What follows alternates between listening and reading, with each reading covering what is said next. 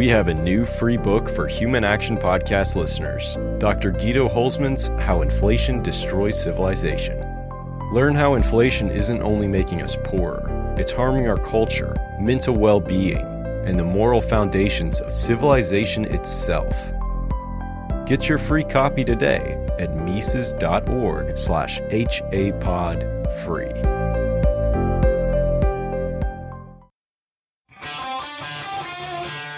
This is the Human Action Podcast, where we debunk the economic, political, and even cultural myths of the days.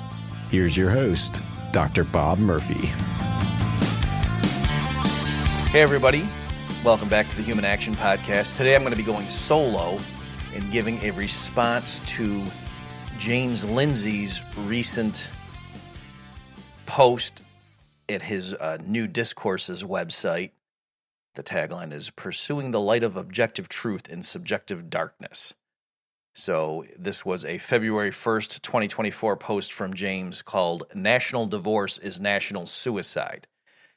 Before I dive in, let me just give a little background in case you're not familiar. So James Lindsay, he came on the scene in, let's say, liberty lovers circles back. He was involved with the big hoax with him and Peter Boghossian and Helen Pluckrose, where they submitted a bunch of fake articles to various, woke journals like Feminist Studies and blah, blah, blah. And, they had stuff like documenting the number of sexual assaults that dogs committed against each other at their local dog park, stuff like that. And so the point was they got a bunch of these published, and then they were saying, ha-ha, surprise everyone, we actually think you're all a bunch of morons, and this was all a big joke just to show how lax the standards are in these alleged disciplines. Okay, so that's, I think, where a lot of people first heard of James Lindsay, and then over time he's just become a growing figure, let's say, on the right. I don't know if he would like me saying that and describing it that way, but certainly those are the people who have been receptive to his message.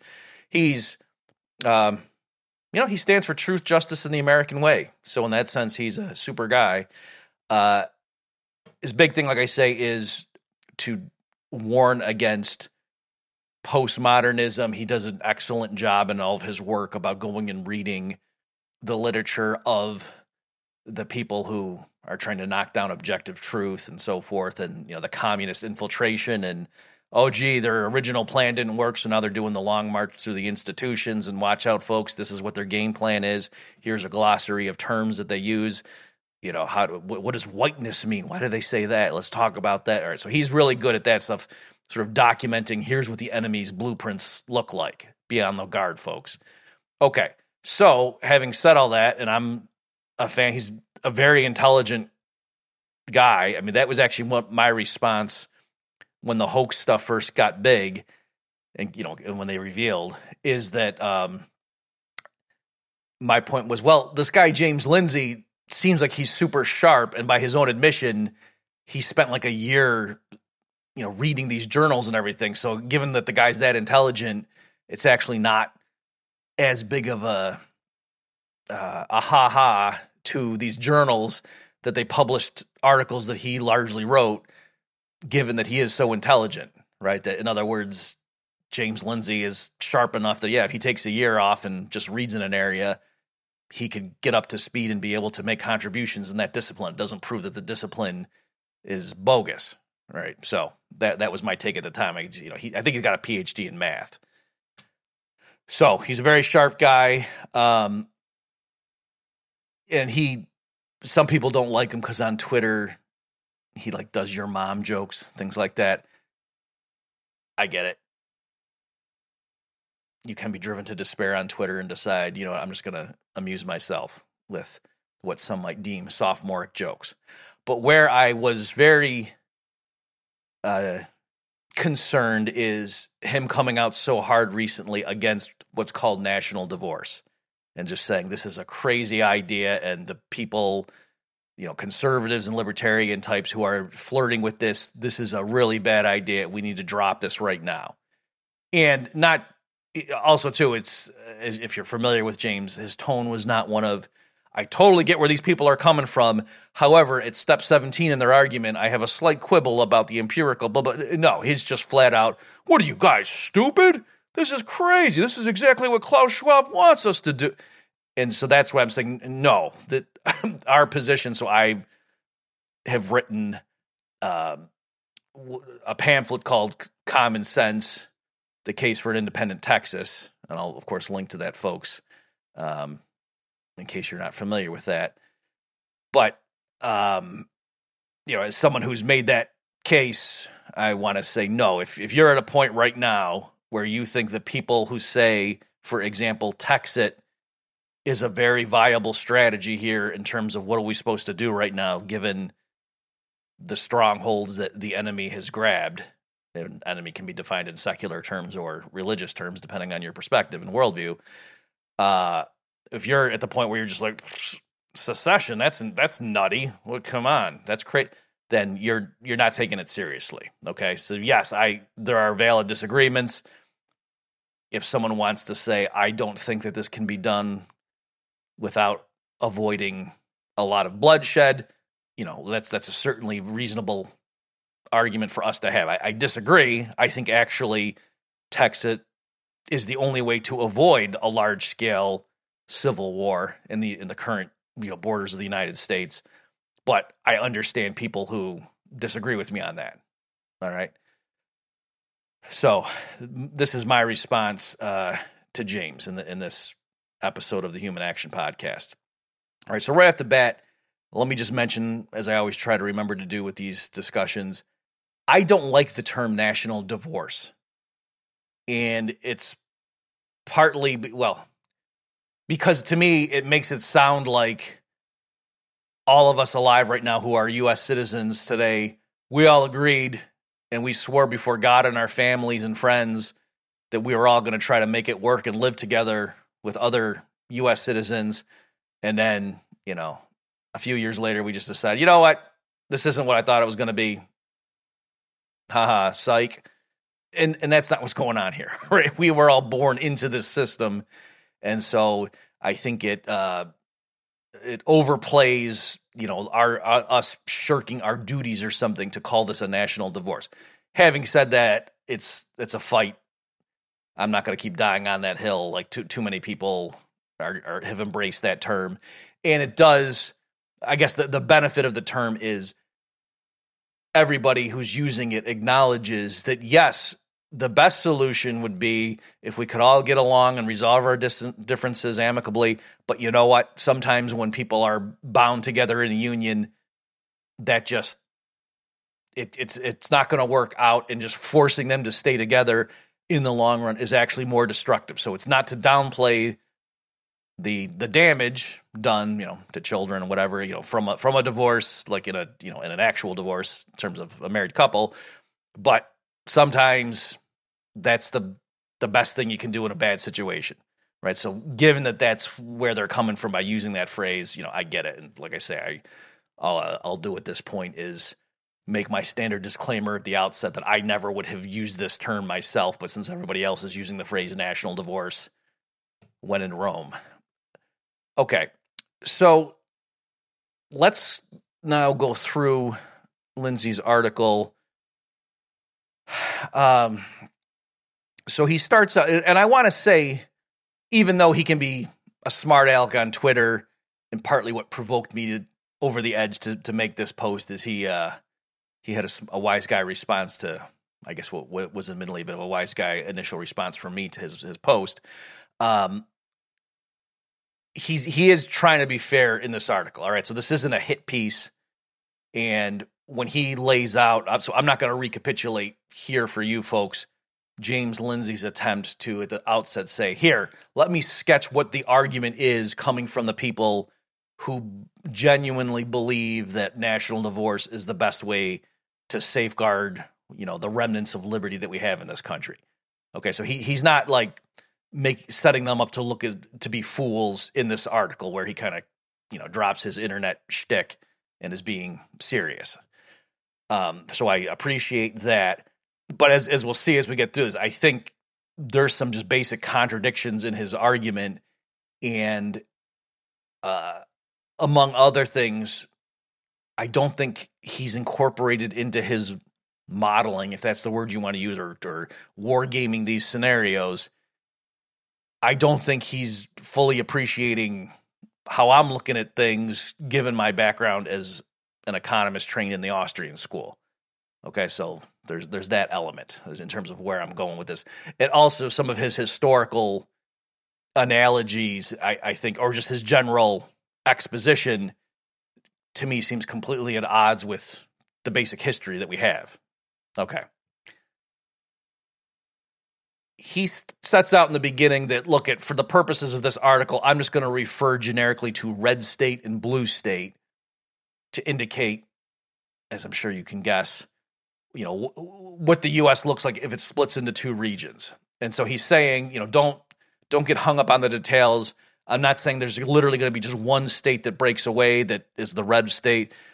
There could be a multiplicity of states that break away, but let's just, for the purposes of this discussion, abstract away from all those particulars and just say, suppose the U.S. breaks into two separate regions where, you know, the people leaving saying, hey, you guys are a bunch of commies. We really like the Constitution. We like the way America used to be, and we're going to break away and have our own country and play in our own sandbox. That's the red state. And then the people who are left behind is the blue state.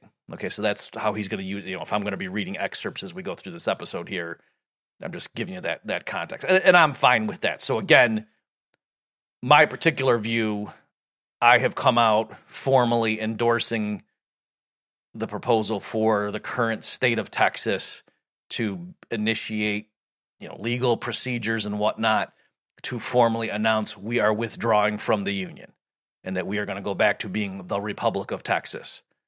Okay, so that's what my pamphlet is advocating.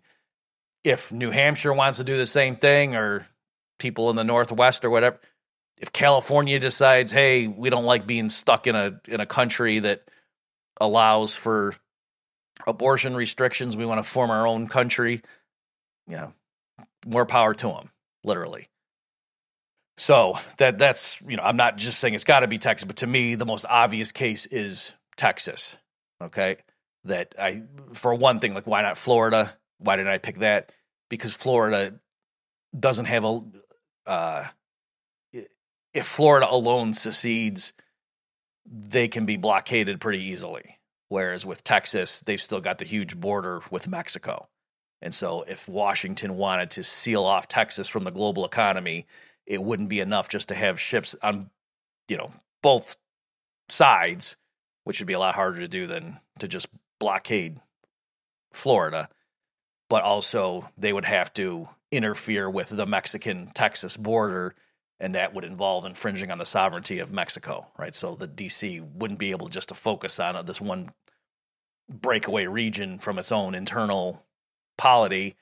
It would have to be interfering with Mexico, which maybe it would do, but I'm just saying that's an extra hurdle, an extra reason that, to me, it's just, if we're going to talk about secession and does it make sense, let's start with the most obvious plausible candidate, namely Texas, which, among other things, has, you know, in its history, it used to be its own republic when it joined. That's not the case for every current U.S. state. It's not the case that everybody living in each individual state, when they grow up, goes to school and learns about how their state used to be its own independent country.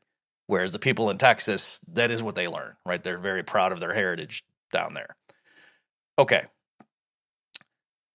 So the first thing Lindsay does in his article, he first summarizes the case for national divorce, and like I say, he doesn't set up a straw man. He tries to steel man to do a fair job there, and I don't have a big problem with his attempt to summarize what the position is. And then he transitions to now he's going to start explaining why this is a bad idea, and so he starts out with what he calls the big sort. Okay, meaning like a sorting process.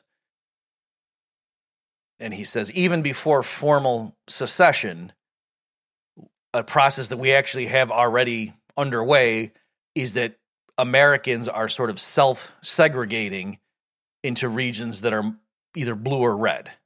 and that it's not necessarily, so there is some element of it across state lines, but he's saying the real bifurcation is between rural and urban. You know, even in Texas, even if Texas overall you could say is a red state, Austin is blue, and, you know, I think Dallas is as well. And you see a similar pattern. Like, you know, I live in Massachusetts right now. Certainly, if you're walking around Boston, you're not going to see a lot of MAGA hats. But if you're in the more rural areas, you do see all kinds of Trump signs on people's lawns and stuff like that, where, you know, people feel very free, even in Massachusetts, to openly display their support for Trump.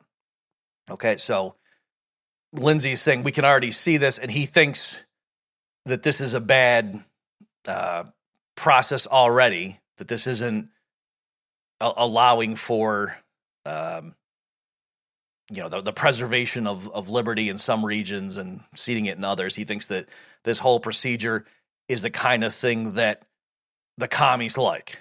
And, you know, and the way he illustrates this is to say, hey, in 2022, state propaganda outlet NPR publishing articles about the big sort. And it says America is growing more geographically polarized. Red zip codes are getting redder and blue zip codes are becoming bluer. People appear to be sorting, and it's making Americans more politically extreme. But he says the NPR article goes on to say that, oh, but actually, you know, maybe this is good because, you know, these people who live in Austin, you know, their daughter is now going to school and learning about LGBTQ rights. And so that's, hey, maybe you wouldn't have thought that would happen in Texas, but it's because Austin now is having an influx of all these, you know, progressives. Okay, so James' point is, look, at if NPR is okay with this, then it must be a good idea. Okay, so even on its own terms, is NPR okay with Texas breaking away? I don't think so, right? I know so. Like, I'm in contact with right now as we speak here. I'm in contact with the people at the Texas Nationalist Movement, and they're showing me Newsweek articles and things about reporters who are just doing complete utter hit pieces on these nut jobs in Texas who want to break away. Can you get a load of these guys? You know, what do they want to reinstitute slavery? Didn't the Civil War settle this? What? No, you don't have a constitutional right to secede. The Supreme Court said so. What's wrong with you fools? Okay, it's probably because you just want to take over women's reproductive rights. That's probably what's going on here, right? All your talk about freedom. Okay, not freedom for women and their ovaries, am I right? Okay, so that's the level of, you know, so again, so James, I get what he's trying to do. He's finding articles that, even on his own terms, start out deploring political polarization and then look for silver linings. And he's saying, aha, see? They don't write a complete hit piece against polarization. They do explain how there are some upsides to it, and therefore, if NPR is okay with the big sort internally in existing U.S. states, then it's not hard to suppose that NPR actually is okay with Texas society, but we don't have to speculate. Go look at the major media and how they're treating the people who are pushing for Texas secession right now. They're not fluff pieces talking about how great it's going to be if Texas secedes, and then now imagine all the people who get to learn about LGBTQ rights in Texas if they break away. No, they're saying the exact opposite. They're saying we can't let them break away because can you imagine what those rubes in Texas would do to women and minorities who are trapped in Texas when it breaks away? And we would probably have to send in federal troops just to protect their individual rights. Right, that's what they're saying. So, again, it's just even on his own. Not that we should let NPR and Newsweek dictate whether we support secession or not. Right, they're probably also not in favor of global nuclear war, and so that doesn't mean, well, wait a minute, if they're against global nuclear war, I guess we should be for it because otherwise, I'm kind of sitting, you know. Okay, so. So there's that element. And then he goes into, let me just read some more from, he tries to link the big sort to the Great Reset. And James says, as it turns out, The, and he says Z, you know, being funny about doing a German accent, Great Reset is not just some big evil plan by the executive chairman of the World Economic Forum, Klaus Schwab.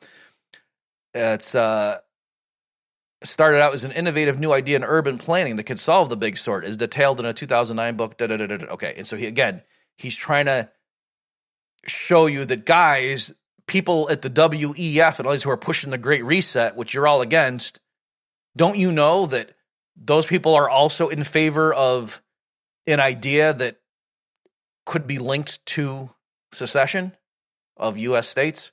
And so therefore, if you think about it, if you're for Texit, you're kind of on the side of Klaus Schwab. And no, you're not. If you're, you know, the head of the World Economic Forum, or if you're the World Economic, you know, the people involved in there, what do you want? You want greater centralization, right? The people at the World Economic, they're trying to push a one world government ultimately. So they're not going to get it next Thursday. How do you get to effectively a one world government? Is you maintain nominally all of the regional governments, but they all are subsumed under this bigger hierarchy, right? So the heads of all the individual sovereign states sign multinational agreements with, you know, whether it's the UN or the IMF or whatever it may be, all these different international agreements, the climate accords, blah, blah, blah, ceding their sovereignty to some multinational body. Right, that's how the commies in James's nomenclature operate. That's their plan now for taking over the world, is greater centralization of power, taking the individual current nation states and having them form part of a bigger hierarchical structure and just being cogs in that bigger machine. That's the way they're going to take over the world. And so in that process, they want centralization. They don't want decentralization. Did the establishment like Brexit? No. They were horrified by it.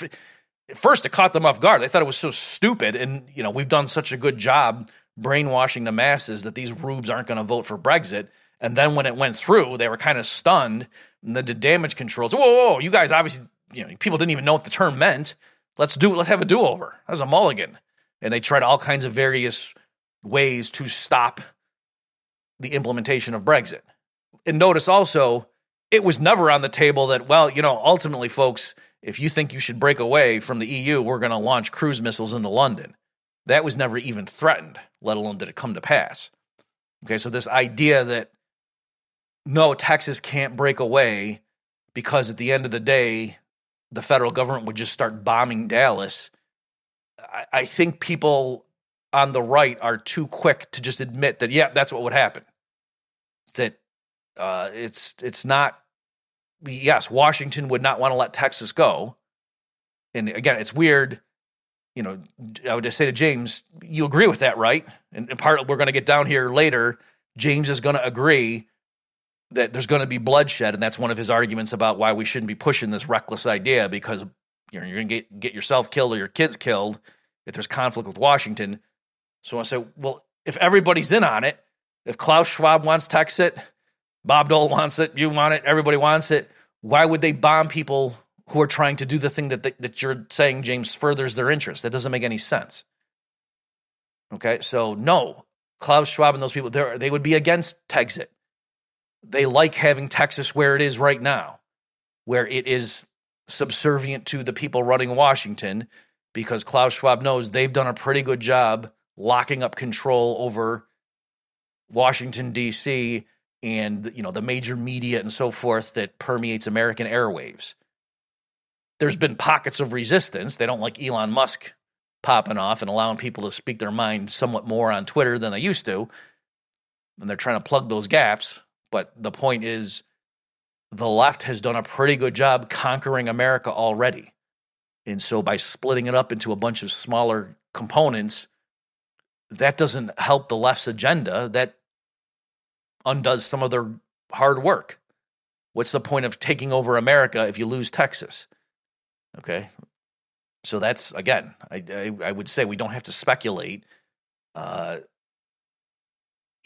think, you know, it's clear the major media are painting the pro-Texit people right now is a bunch of racist nut jobs who don't understand our cosmopolitan world of where everyone's a global citizen, and like they don't, they're not in favor of decentralization. That's the opposite.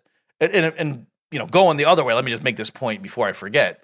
I would challenge James if he thinks that, no, the best way to stand up to Klaus Schwab and all these people is if we keep Texas in the Union and we just take America back and da-da-da. Well, okay, are you all right then with, you know, the U.S. joining a more formal arrangement where the U.N. gets more sovereignty and that we just send our representatives to, you know, Davos or something or Brussels or who knows what in order to, you know, be just the U.S. representatives in the global world government that has more sovereignty? And we say, no, but we'll send the right people. We'll educate and look at all the progress we're making, and we'll make sure the right people run the global government. I think James would agree that would be a very silly idea. So it just seems kind of odd that the right balance between more centralization or less centralization, the perfect trade-off and the best way to promote liberty is the existing structure right now. That if, again, like if the U.S. and Canada were to merge into one state and then we had elections, you know, along with the Canadians, you know, the provinces were considered equivalent to states or something, and we, you know, expanded Congress that way, would that promote liberty, or would that dilute the liberty lovers in America right now, and they'd be flooded in with a bunch of Canadian voters too? And then, oh, geez, now we're getting merged with them. That's terrible.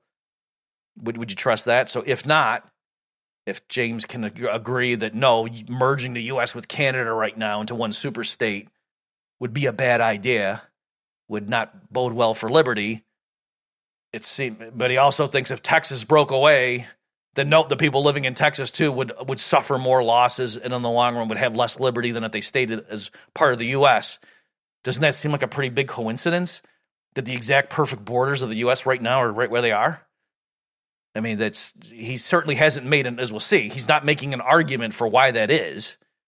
He's just grabbing arguments here and there that I think, you know, without any sort of empirical content, he's just making sweeping statements that, again, if you took them literally, would imply that, yes, if there's a proposal, you know, to merge the U.S. with Canada and maybe with Mexico too, and have this North American state, that, oh, that would be even better for liberty. Like, imagine how strong a unified North America would be standing up to Klaus Schwab or standing up to communist China, right? The U.S. plus Canada and Mexico would have a bigger economy and a stronger military than just the U.S. alone.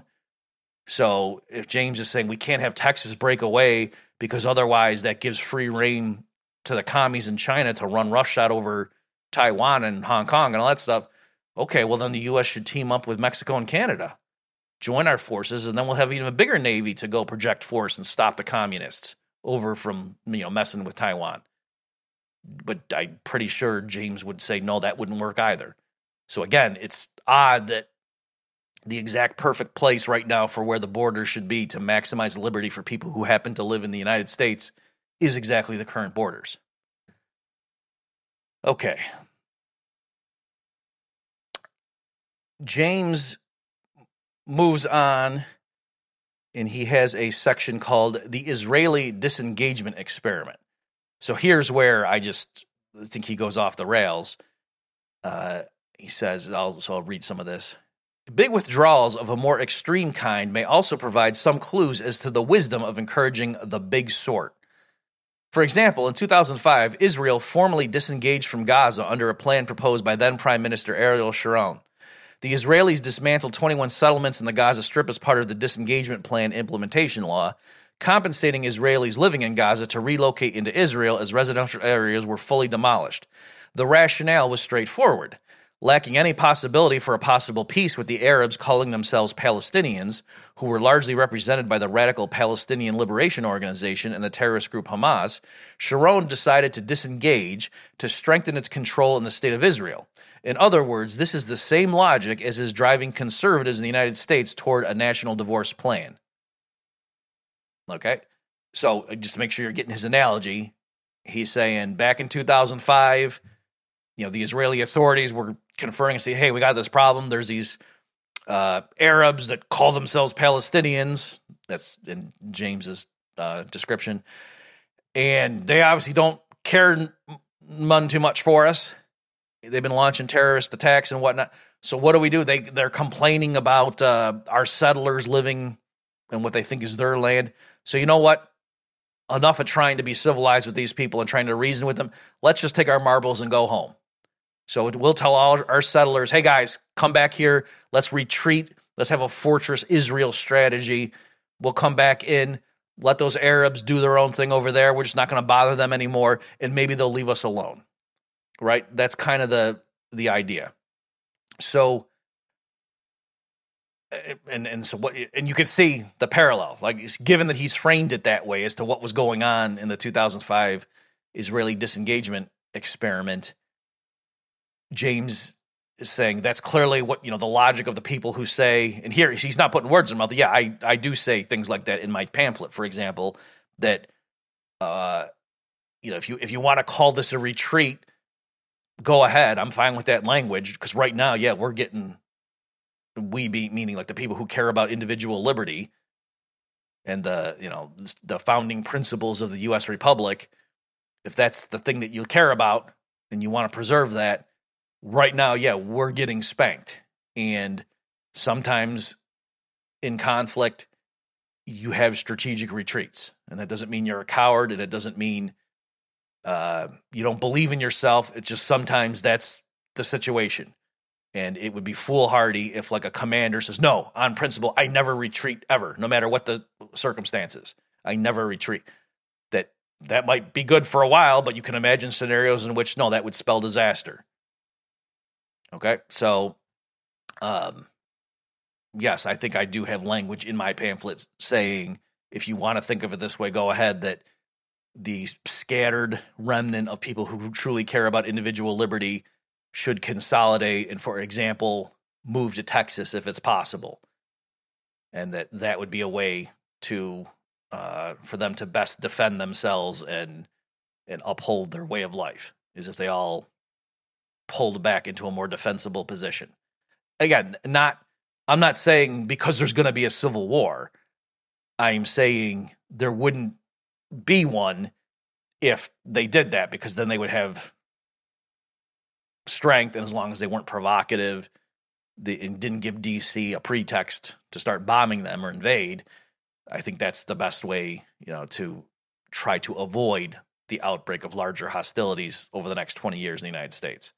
And it is a scenario like that. Okay, so I've used that language, and so James is trying to argue here, well, geez, that's what the Israelis tried, and then, of course, what happened when they tried that strategy? The results are, in fact, that Israel was able to consolidate its power, which was already considerable due to U.S. and U.K. support within the state of Israel, and it was pressured into a permanent defensive posture by allowing a permanent antagonistic terrorist quasi-state to develop on its borders with the chartered intention of destroying Israel completely. As it turns out, the bad guys were able to consolidate power in the unchecked environment, too. Okay, so before moving on to his application of that ostensible lesson to the national divorce in the United States, let me just pause and say this is a really bad analogy for what James is trying to do with it. Okay? It is not the case that the Israelis in 2005 completely pulled out of Palestinian territory and just said, you know what, we're done with you people. You do what you want. Just leave us alone and we'll leave you alone. That's not what happened.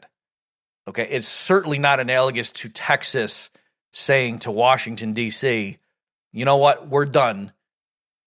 You take your troops out of our borders. We're going to stop sending you taxes. You leave us alone. Just you go do your thing. We aren't going to mess with you. You don't mess with us. Right, that's what James is trying to say. That's what Israel did. So, no, it's not that Israel was being ruled by the Palestinians and thought they were being constantly oppressed by them and said, you know what, we want to break away from your rule. If anything, it'd be the other way around. If you wanted to apply the national divorce logic to the Middle East, you would say the Palestinians would want to secede from being under the thumb of the Israeli government, okay? And in particular, here, Israel still maintained the blockade of the people in question, right? It's not that that when we say they pulled out, what they mean is they told settlers to pull out. It's not that the Israeli army said, okay, yeah, we have nothing to do with you guys anymore. Go do what you will. Just don't cross over into, Tel Aviv or something. That's not what happened.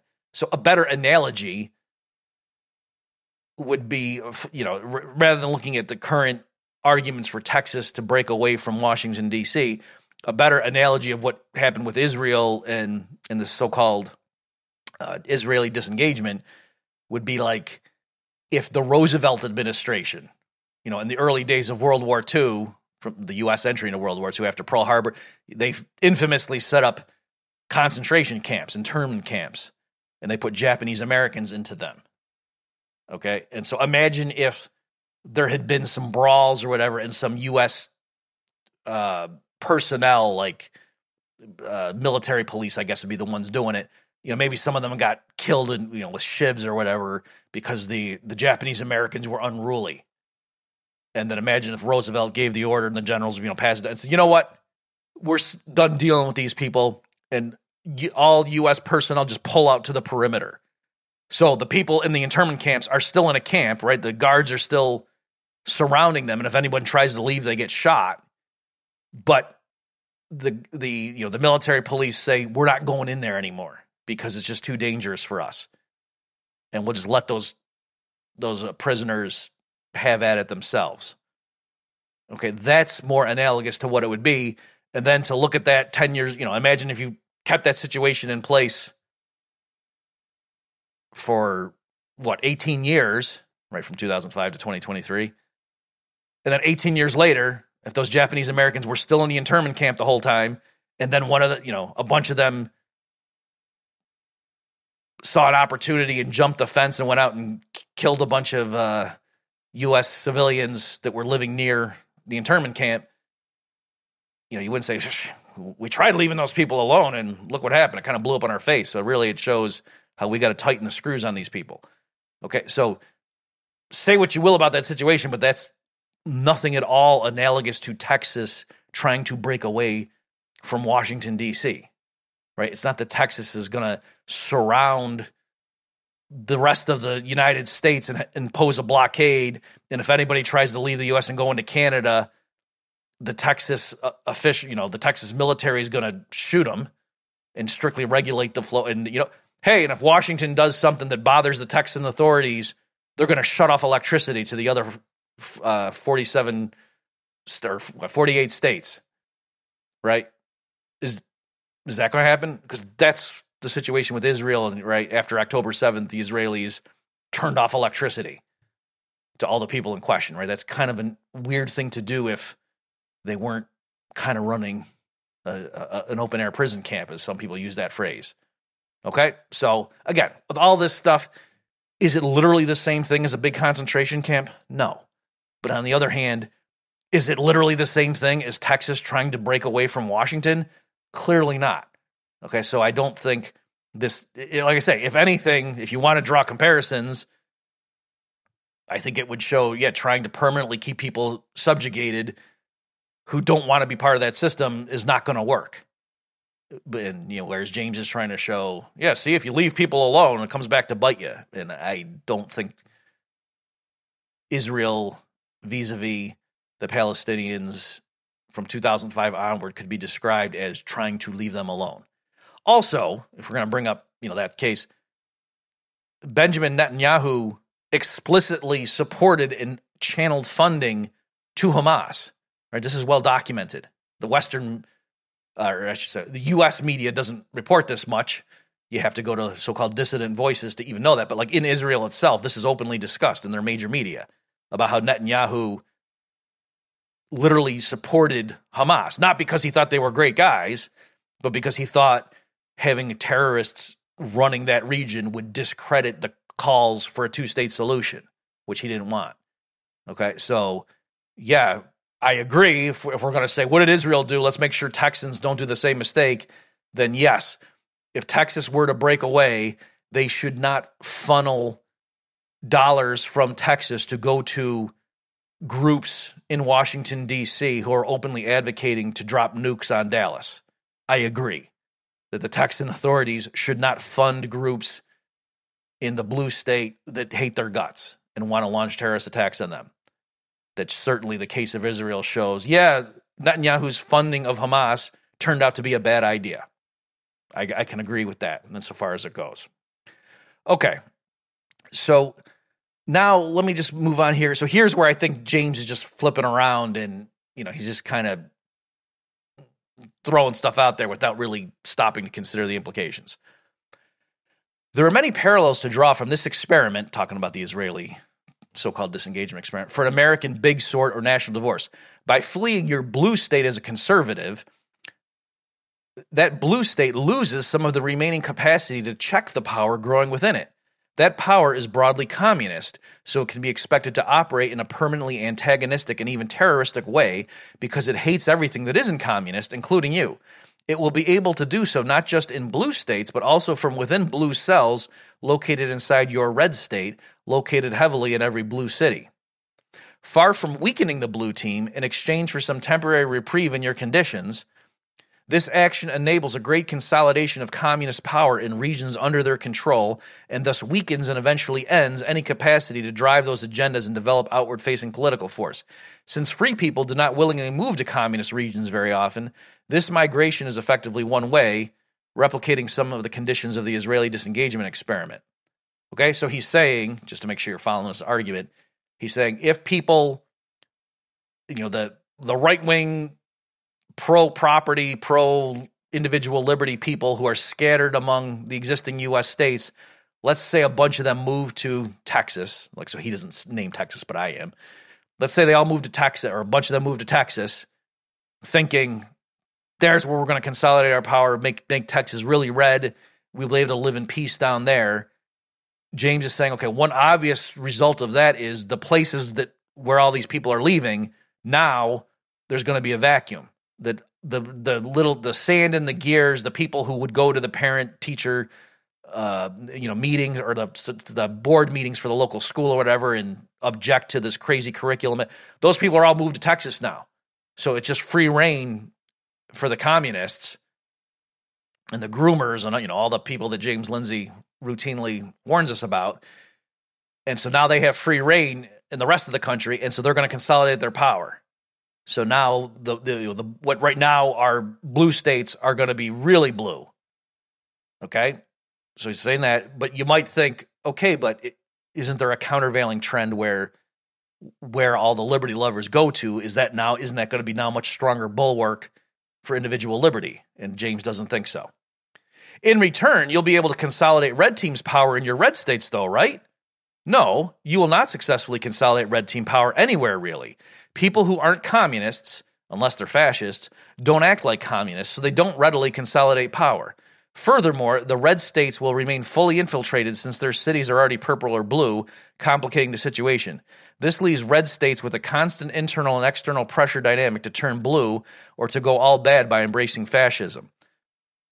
Supposing those regions want to stay red, they eventually therefore have to abandon the Constitution and turn increasingly fascistic, which, among other things, leads to undermining and throwing out the Constitution, its protections on individual liberty, blah, blah, blah. Okay? So he's saying not only if a bunch of people, you know, scattered across the U.S. right now all move to Texas thinking, you know, this is going to improve my quality of life, number one, and, you know, maybe my kids, obviously, but also long run, this is the best way to preserve the remnant of constitutional government and so forth. James is saying, no, that the places you leave now are going to even go harder commie, but even Texas, if we pick Texas as the red state that they're all going to, because you people play by the rules and you're fair and you're not just a bunch of maniacal, power-hungry killers, the way these commies are, you're not going to be able to keep Texas red either. There's going to be this constant churn internally, and so you're either going to have to just go fascist and stamp out the commies by playing by their rules, basically, and just saying might makes right and we win, or you're going to just get subverted from within, and eventually you're going to go purple and then blue anyway. Okay? So it's not so much that I want to hear argue he's wrong about that. I just want to say, if that is correct, well, then no matter what we do, the commies are winning. All right, so if James is saying, if all the freedom lovers right now all move to Texas, and Texas starts out being 70% hardcore freedom lovers, but no, over time, they're either going to have to go fascist or go commie. You can't just maintain and, you know, have an a republic with constitutional limited government the way that, you know, would make James Madison proud. If he's saying that's not a stable equilibrium, okay, you might be right.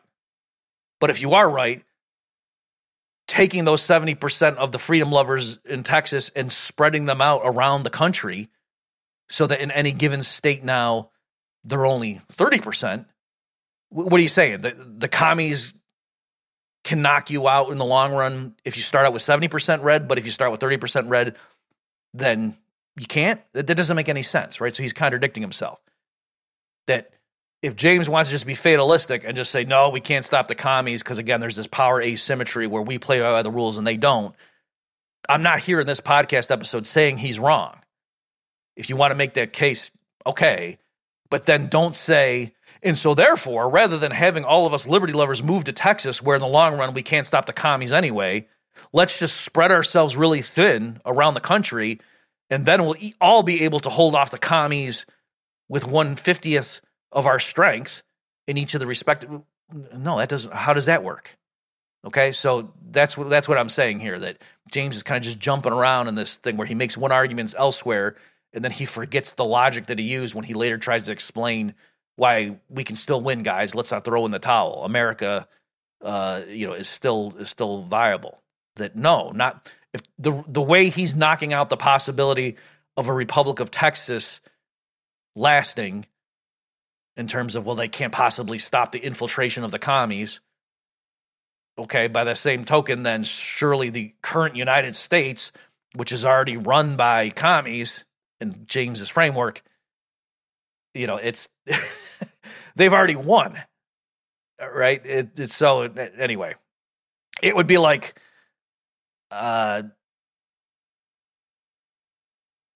saying, I don't know, in the Battle of Britain, that no, we can't in the long run stop the Nazis or the, you know, the Germans, let's call them, from taking over. So let's just let them invade or whatever, and then we'll just go ahead, and then down the road, you know, we'll try to undermine the Führer's legitimacy or something, and we'll force him to resign, or like that doesn't work. Or maybe that, I should probably say at this point before I forget. That's maybe another way of looking at it is, in James's, you know, worst case scenario in the long run, what would happen? Suppose, you know, Texas breaks away, and then let's say James is right, and that no, over time, because the Texans believe in the rule of law and the sanctity of the individual, and they're not going to be completely xenophobic. If some people from California want to keep immigrating into the new Republic of Texas, that, you know, they're going to have vetting procedure, but ultimately they're not just going to have a litmus test and say, hey, you can only move to Texas if you agree that Karl Marx is a jerk or something. And in the long run, given that the Texan authorities are going to not just be outright authoritarians, and if they try to just have a rule of law and treat people with respect and give them the benefit of the doubt and innocent until proven guilty, that they're not going to be able to stop the long-term infiltration of subversive elements that come in and ultimately turn it purple and then back to blue. And then it gets reabsorbed in the U.S. Okay, so worst case scenario is Texas ends up where it is right now. And so James is saying, in order to avoid that horrible outcome where Texans are only free for 20 years and then they get reabsorbed back into this U.S. empire that's run by commies, let's just keep them right now in the U.S. empire run by commies. And don't worry, we'll reform it from within. That doesn't make... Okay. In fairness, if he wants to say something more nuanced like, yeah, we're end up in the same place we are right now, it's just there'll be a lot of bloodshed along the way, then that makes sense. But that's not what his argument is, right? He's not throwing up his hands. Like, I can appreciate somebody, for example, who is a Bible-believing Christian and says, of course, we're to spread the gospel, we're to speak truth to power, I don't like the LGBTQ agenda. I don't like this stuff, blah, blah, blah. I don't like Klaus Schwab telling us to eat bugs and everything. But you know what? I actually don't think we're going to stop that. The way I read the book of Revelation, at some point down the road, we're going to have a one world government. Most people are going to have the mark of the beast. You know, who knows exactly what that's going to mean in practice. And ultimately, you know, we humans on our own power are not going to stop the prince of this world from taking over. It's going to be the return of Jesus. That's what's going to do. Right? If somebody wants to say that and say, so, you know, I'm not going to get all bent out of shape about secession. And there's a, you know, you guys are just putting Band-Aids on a fatal injury, the, you know, fallen human nature and so forth. Okay. I can see that. I'm not even going to, maybe you're right. But what doesn't make sense is James saying it makes, you know, oh, it won't work if Texas tried to break away and all the liberty lovers move there. In the long run, they would still be subverted by the commies because they're so insidious. Okay, well then us staying in the union right now, Texas staying in the union is not going to stop that either. And whatever techniques James uses to show, oh, look, we can win if we do this and this. Look, we did the boycott of Bud Light. And we did. Okay, so all the people who move to Texas can do that within Texas' borders too, except they're starting out with a bigger majority than they have right now if they're spread thin across the whole country. So again, it's not that here I'm trying to say James is wrong for thinking some of the strategies he thinks still might work in terms of turning this ship of state around, and maybe 20 years from now, the U.S. president is going to sound like Grover Cleveland. I don't think so, but if that is the case, then it's much more likely that if the Republic of Texas breaks away, that the president of Texas 20 years from now sounds like Grover Cleveland. That's much more likely. Okay.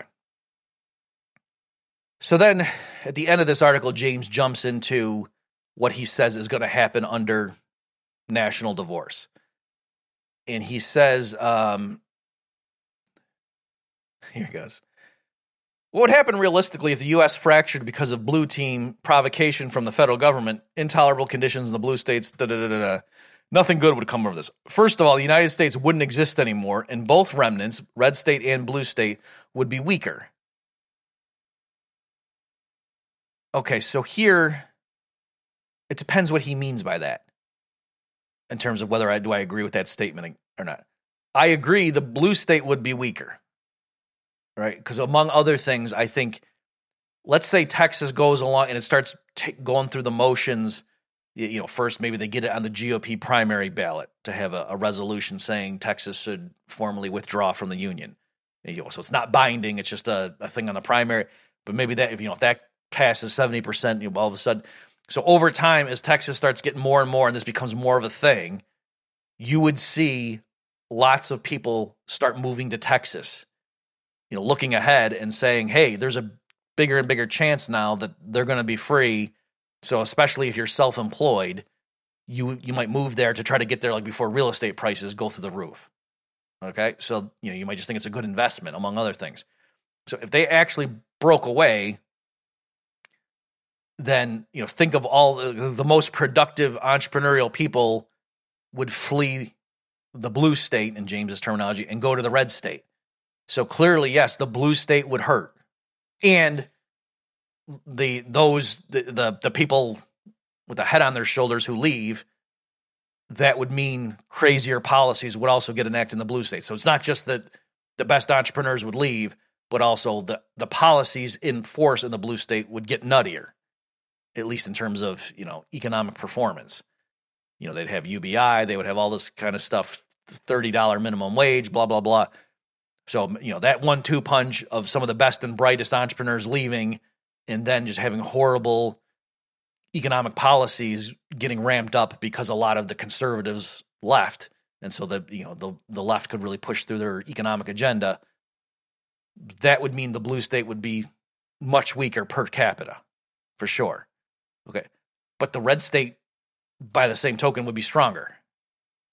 All right, you imagine, you know, if Texas broke away and they followed my advice and did not impose an income tax, I mean, can you imagine, like, self-employed people just going there? Because right now, there's lots of people who don't like living in the United States, particular people who are, you know, make more than $500,000 a year.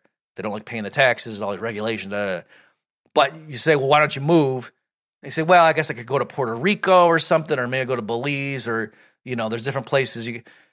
But imagine, you know, there's lots of downsides to that. I wouldn't be able to see my family as easily, and, you know, the culture's so different. But can you imagine if there was the Republic of Texas? So it would still have the feel of the America you grew up in if you're, you know, if you were born and raised in America, but you could move there and not have to pay federal income tax.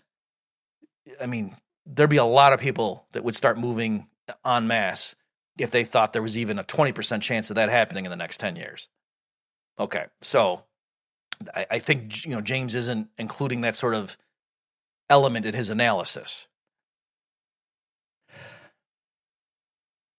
Okay, and then he says, this end of the United States is the banal end of the United States mentioned near the start of this discussion.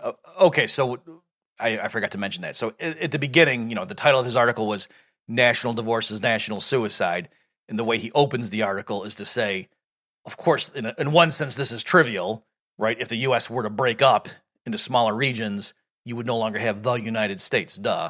And he's saying, but I don't just mean that tautology. I'm going to say more that, you know, what we think of as the American way of life would collapse everywhere if we foolishly followed this conservative call for, hey, let's just have, you know, national divorce. And that's the way to make things right and to go back to 1950s America.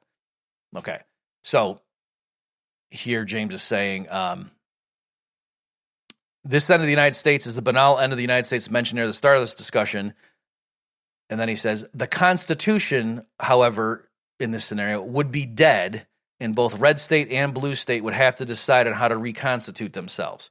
Okay, so again, here is just, James is not, he's got his head in the sand, right? He's ignoring the reality right now, how bad things are. He's warning, guys, if we were to listen to the advice of some of these irresponsible hotheads on the right and have a national divorce, there goes the U.S. Constitution. Have you thought of that? The Constitution is already dead, James. All right. Tom Woods and Kevin Gutzman have a book called Who Killed the Constitution? And they go through and try to explain how it was murdered, but their point is it was murdered. Here, let me read a little bit from my pamphlet on this. So one thing when it comes to, is this constitutional? Like, is it legal? Could the people of Texas break away? I explained that when they originally joined the Union, let me just read from this. As part of the process of converting the Texas Republic into the 28th state, Texas President Anson Jones called for a convention, which was held on July 4th, 1845, that would approve the annexation offer from the U.S. government and would also, as required by the U.S. government's offer, draft and submit a new Texas state constitution, right? So that was one of the conditions of entry, is that the U.S. government said, okay, you Republic of Texas, if you want to come in and become what at that time would be the 28th state, first draft what's going to be your state constitution, and let's look at it. And so they had did that. So both the citizens of Texas and the U.S. federal government, which was then under the Polk administration, formally approved the 1845 Constitution of Texas.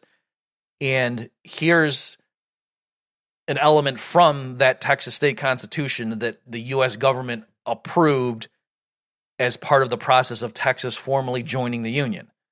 And so it said in their Bill of Rights, Section 1, all political power is inherent in the people, and all free governments are founded on their authority and instituted for their benefit, and they have at all times the unalienable right to alter, reform, or abolish their form of government in such manner as they may think expedient. Okay, so that's what the Texas state constitution says, and the U.S. authorities signed off on that. So if the people of Texas decide, you know what, we don't like being part of the U.S. federal system anymore, the state constitution that they ratified and that the U.S. government agreed to as part of the process of them joining the Union, explicitly reserve the right of the people to dissolve forms of government that they didn't like. And, of course, that's also reminiscent of a certain guy with the initials TJ that we're taught seemed to know what he was talking about. Okay, so this idea that, no, if the people, you know, if the overwhelming majority of people in Texas wanted to leave the United States, that they can't. They don't have the right to do that because, you know, either some people signed some stuff centuries ago, or what's even more chilling, because their ancestors tried to do that and a bunch of other people just slaughtered them in military conquest. So therefore, that proves you don't have the right to do that, because before, when someone tried to do what you're saying, they got slaughtered by troops. So, duh, what are you talking about? Okay. Put that aside, though.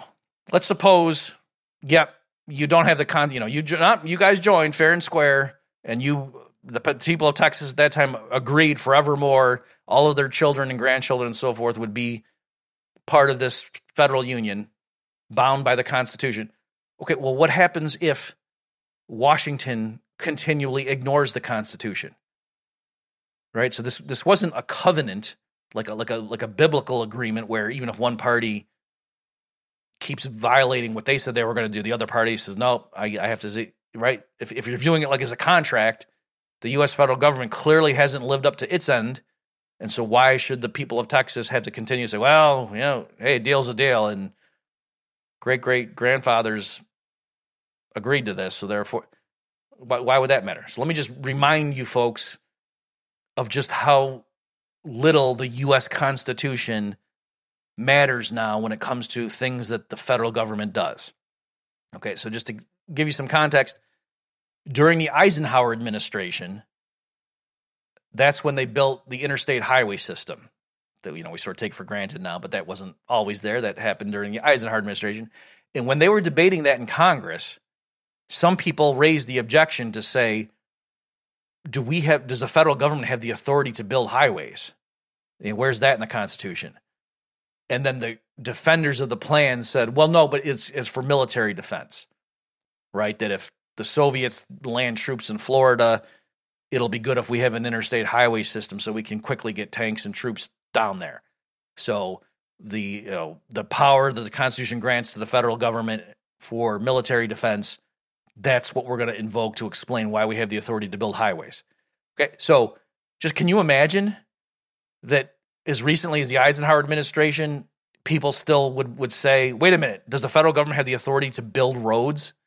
They weren't sure, and they had to hammer that out. Okay. In contrast, in 2009, there's this famous thing where a conservative reporter grabbed Nancy Pelosi.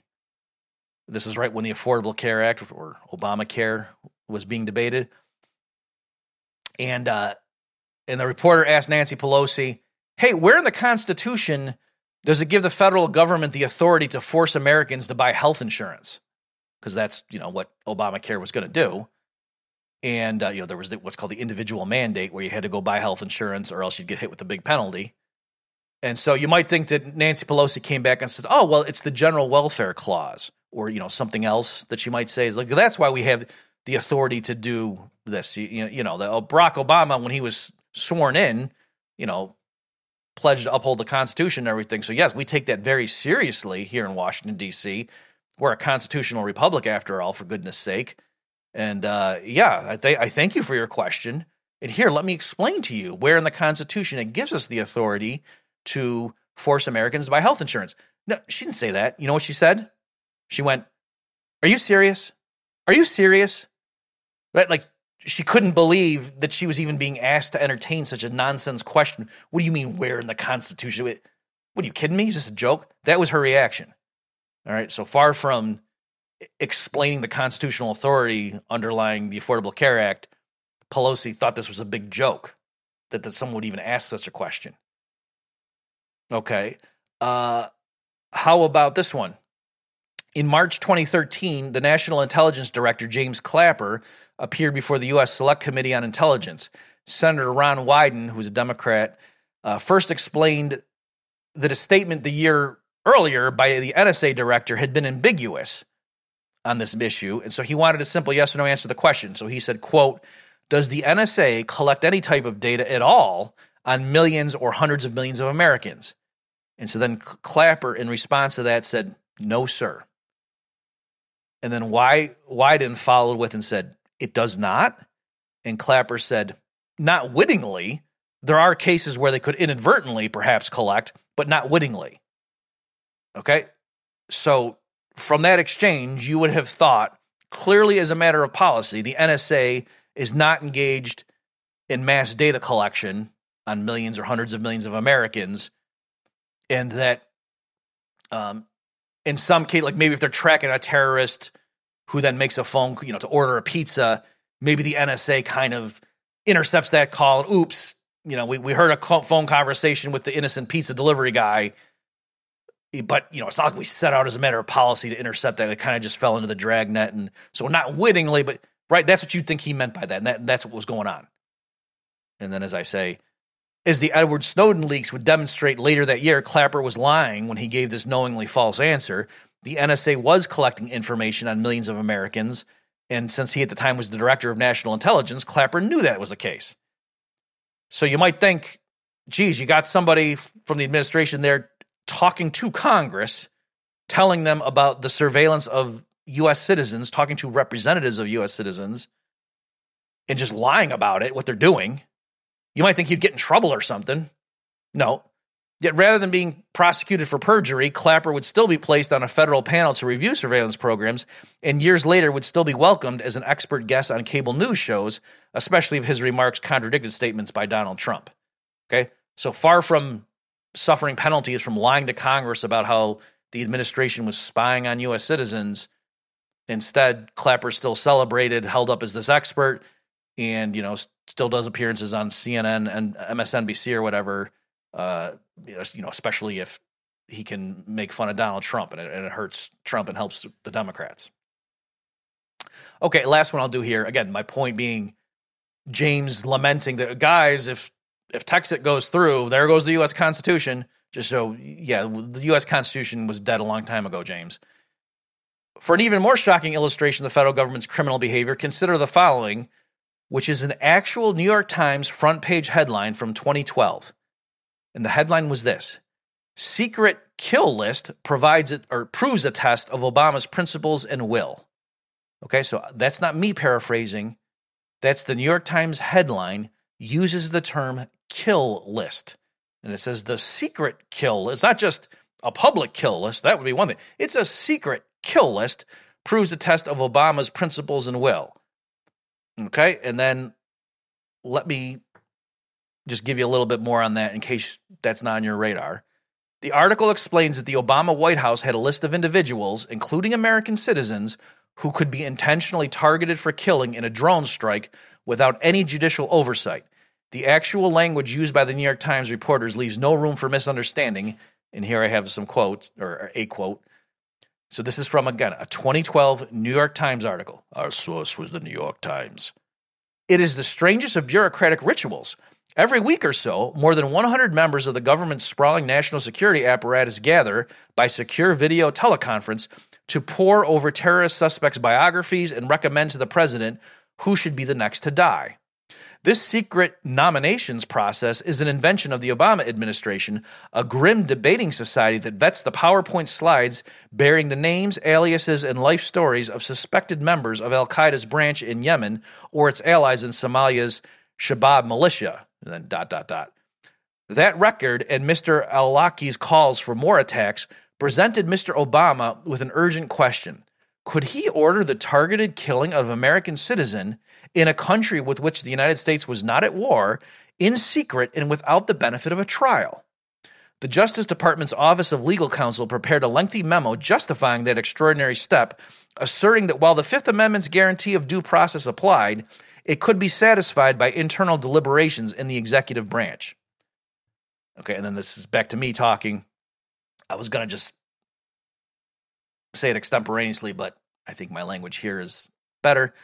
In sum, the agents of the federal government have brazenly ignored their constitutional restrictions for decades, and not just in procedural matters, but while administering explicitly criminal enterprises. When the citizens of the Republic of Texas agreed to U.S. statehood in 1845, it wasn't akin to a biblical covenant or even to a marriage, where till death do us part is part of it. In this respect, the common label of a national divorce is a misleading term for state secession.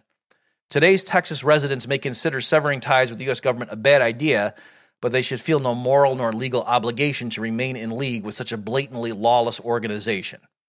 Okay, so again, with that last part about the secret kill list, it's the Constitution requires due process for people. And the Obama administration, there were U.S. citizens who lived in areas that the U.S. wasn't even at war with that country, and they just sent drones to go kill those people. They didn't have to go even, get a judge to sign off on that. They just executed them. And they said, their response was not to say, well, the Fifth Amendment only applies if you stay within the borders of the U.S. No, they were saying, no, the Fifth Amendment does apply. We did give them due process. We had this teleconference session with 100 members of the administration. We had our PowerPoint slides, and we discussed the pros and cons of killing this person. And tough for that guy, it came out that we decided we were going to kill him. So what do you mean? That's due process. Okay, so, James, I'm sorry to tell you, but the U.S. Constitution is already dead. Okay, so to say on the margin a downside of Texit would be that we would lose the U.S. Constitution, that's not a downside. That's a cost that we've already borne. Okay, I'm just about done here. He then goes through two different scenarios, what he calls the fast option and the slow option. And he says one way that a national divorce would quickly lead to what he calls game over, is if, let's say, Texas breaks away and they make a fight for keeping the military hardware and especially the nuclear weapons, the nuclear arsenal that's currently right now in Texas. And that surely Washington would not let that happen. And the rest, and they could easily gin up global support for an invasion of Texas to stop that. We can't have a bunch of neo-Confederates running around with nukes. That would be the way. So I agree with James. If the Texas authorities tried to do that, that's what would happen. And so that's why I say they should, as part of the procedure of withdrawing, say, here, we agree current hardware on U.S. military bases is the property of the U.S. government. Take it. All right, so just like if the Iraqi authorities tell Washington, you know what, we don't want the U.S. occupation of our country anymore, get out of here, that's what Texas would be saying to Washington. Like, hey, we're an independent republic right now. You have a bunch of military bases located on our sovereign territory. We're telling you formally we would like you to withdraw. Okay, we no longer consent to this, so withdraw. That's what they should do. Very strongly, yeah. It would be stupid if Texas voted to secede and then said, oh, and we, our taxes paid for a bunch of these nukes, and so that's what we should get to keep. That would be crazy. They shouldn't do that. All right, so I agree with James on that front. He then talks about the divorce of the slow option. And so here's where, again, I just think our economics are different. James says, for example, in the slow option where there's not like a quick hot war, but just over time, suppose the red state breaks away, what's going to happen? And he says, the next 2 years or so of the slow option are going to be awesome for most former U.S. citizens in two usual ways. Blue state, after rapidly completing its soft communist revolution, will leave the revolutionary phase and enter the phase of building socialism. That means it will rapidly clean itself up like San Francisco did and dedicate itself to a rapidly building economy in the model of China. It will likely receive major global help, blah, blah, blah, blah, blah. Things will be much cleaner and efficient. Their alliance with China, the UN, the rest will be tight, and life will be good. I don't think that, or he says, business will thrive, people will make money, stuff will work again. I don't know, understand where he's coming up with this. That if we're saying, if he's agreeing right now it's not working, the economy's doing poorly in the blue states, and if a bunch of their entrepreneurs and the people who are most dedicated to individual liberty, if they all move to Texas and the people left behind are the blue-haired advocates of 17 genders who support UBI and are big fans of MMT, and now those regions are going to thrive economically, that no. The reason so-called communist China is doing well economically, like over the last 20 years, it's not because all of the pro-capitalist people left China and went to Hong Kong or something. No, they had pro-market reforms that China backed off of, the plans of their autocratic rulers and they're not explicitly capitalist, but they introduced pro-market, pro-private property reforms, and that's why China grew. And a lot of the difficulties in recent years has been from their explicitly, top-down central planning and trying to build cities and whatever. So socialism doesn't work, James. It's not a good economic system. It's not just that it's bad for the soul. It's bad for your economy too. I realize by me saying it, like, James knows that. So I'm misunderstanding what his point is here, but no, I don't see how, if you agree right now, the U.S. is not in great shape, and then the entrepreneurial people leave the blue areas and go head for Texas. How does that mean the blue areas now all of a sudden experience an economic resurgence? That doesn't make any sense. Okay, and then, yeah, he goes, I'm not going to quote it, but he goes on to make it sound like the red state, maybe they'll be happier because they're going to rough it, and they're going to go out and, build latrines out in the forest, but by gosh, we're free. No, the Texas economy would be growing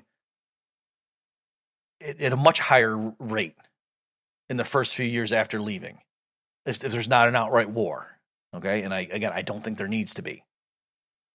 I don't think people on the right should just have it as a given that, oh yeah, if you tried to leave, you'd get bombed.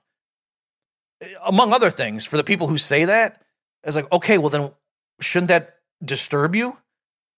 Right? Like, the analogy people use about an abused girlfriend or wife to say like, oh yeah, if you tried to leave, so in other words, they're outlining all the reasons they're unhappy, right? You're talking to some woman and she's explaining how her long-term boyfriend is really abusive and, he's a jerk and he does this and that. He takes my money and he lies all the time and this and that. And he's cheating on me. And then someone says, well, why don't you leave? And she says, well, because he would kill me. Okay, so if she's serious about that, and that's true, then yeah, maybe you don't, she shouldn't just break up with him next Thursday. Maybe there's a real chance that he would hurt her. But you wouldn't say, oh, well, in that case, just, think about where you want to go on vacation, plan the wedding, decide how many kids you want to have with this guy, and just plan the rest of your life living with him because, well, too bad that if you tried to leave him, he'd kill you, so I guess that's off the table. No, you would say, okay, you have to be very cautious, and let's have this long-term plan now to safely extricate yourself from the situation. But you wouldn't just say, okay, well, let's make the best of it and look at all his good qualities and look at all the nice trips he takes you on. No, if you say the reason I am not leaving is because he would kill me, that means you need to figure out a plan of getting away from this guy, perhaps in a longer-term strategy because, again, the immediate threat. So likewise, if your number one response to people who say, hey, I think Texas should secede is, well, no, because Washington would ultimately just invade and slaughter a bunch of people if they did that, then you should say, so I agree, every American needs to figure out how do we get away from this monstrous apparatus located in Washington. And maybe we don't openly advocate secession next Thursday because that would be disastrous, but let's start thinking this through. You wouldn't just say, okay, so USA, rah, rah, rah, let's now reboot the Constitution. Like that doesn't follow at all. Okay, I guess I can wrap up there. I guess my remarks at the end here, concluding remarks, big picture, I think some of this I've said earlier, but just to reiterate, clearly, the globalists want one world government. That's why they're globalists. They don't want a bunch of decentralized little independent states because that's harder to control. So in general, consolidation favors the communist takeover of everything. Okay? Federalism has been consistently beaten down in the United States, right? That U.S. governors used to have a lot more authority vis-a-vis Washington than they do now, right? That's not because the forces of capitalism and private property and constitutionalism have been gaining strength over the decades. No, it's the other way around, all right?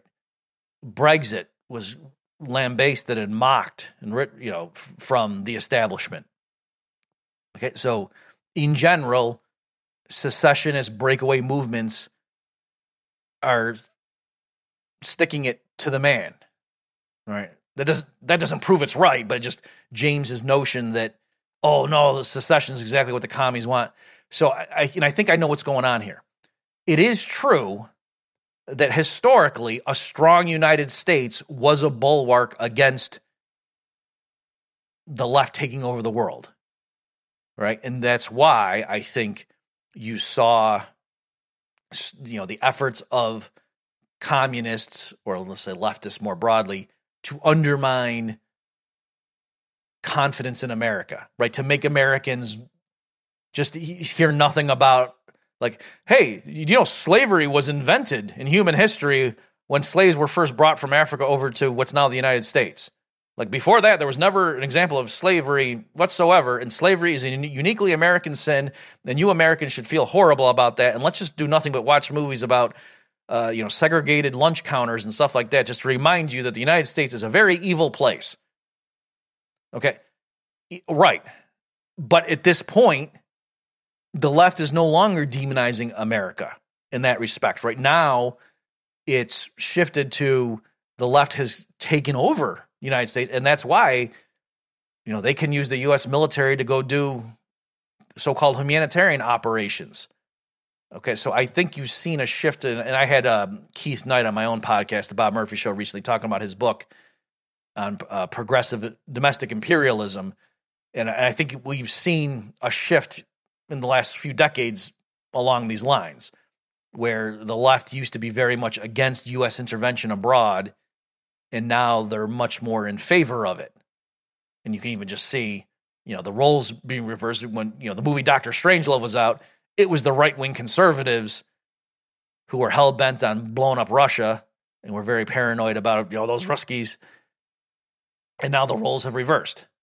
It's the MAGA hat-wearing Republicans who are like, oh, Tucker Carlson's interviewing Putin? Let's see what he has to say for himself. And it's the leftists who are, no, Putin is the devil on earth, and we need to fund proxy wars against him. Okay, so, you know, the roles have totally reversed there. All right, so I understand where James is coming from and would think it's in the left's interest to divide America and to foster division, and just like they want to fuel race hostility and so forth, hey, they also would want Texas to break away because that would weaken America. But no, I don't think they do. And again, I think you can see this in the current media coverage. You know, if some leftist organization's talking about the possibility of Texit and the kind of people that support Texit, they're not saying, well, these got people make a good point, and I think actually we should let them go. And, and after all, the U.S. government is typically in favor of breakaway movements and individual sovereignty and self-determination when it comes to other peoples. So why wouldn't we say the same thing about people who live in Houston? That's not what they say. No, they disparage these people as a bunch of redneck racists who, you know, long for the days of the Confederacy. So I think there's that element as well. Last thing I'll say is, ironically, you know, when James is talking about the Israeli disengagement, I have an example of when the secession occurred in the context of communists, and it's the breakup of the Soviet Union. Okay, so it wasn't literally bloodless, but if you had asked people in the year 1980, hey, in the not-too-distant future, the Soviet Union's going to collapse, and all the satellite states are going to break away and end up being their own countries, do you think the communists running the USSR right now are going to let that happen? And I think they would say, no, are you kidding me? Can you imagine the brutal crackdown that will occur and how many millions of people will die? That seems very relevant. No, let's just have détente with them. Let's just try to contain them. That would be reckless to be. And that's not what happened. All right. It's somewhat shocking how relatively peaceful it was that the Soviet Union just dissolved, collapsed under its own weight, and all the republics broke away. Okay. So if that can happen, and it's not that, oh, but then the seeds were planted and a few years later, Moscow conquered everybody again, and it's back to where it was, why are we assuming that in the United States that would happen, right? Are the communists stronger in the U.S. than they were in Moscow? I don't think so. Okay, so, and if they are, well, then it's all the more reason to want to get away from those people, right? So again, it's this weird thing where James is saying, oh, the communists have such power over us, and that's why we should stay in political alliance with them. And we'll just, we'll change their minds or something. You know, like, I don't think that's going to happen.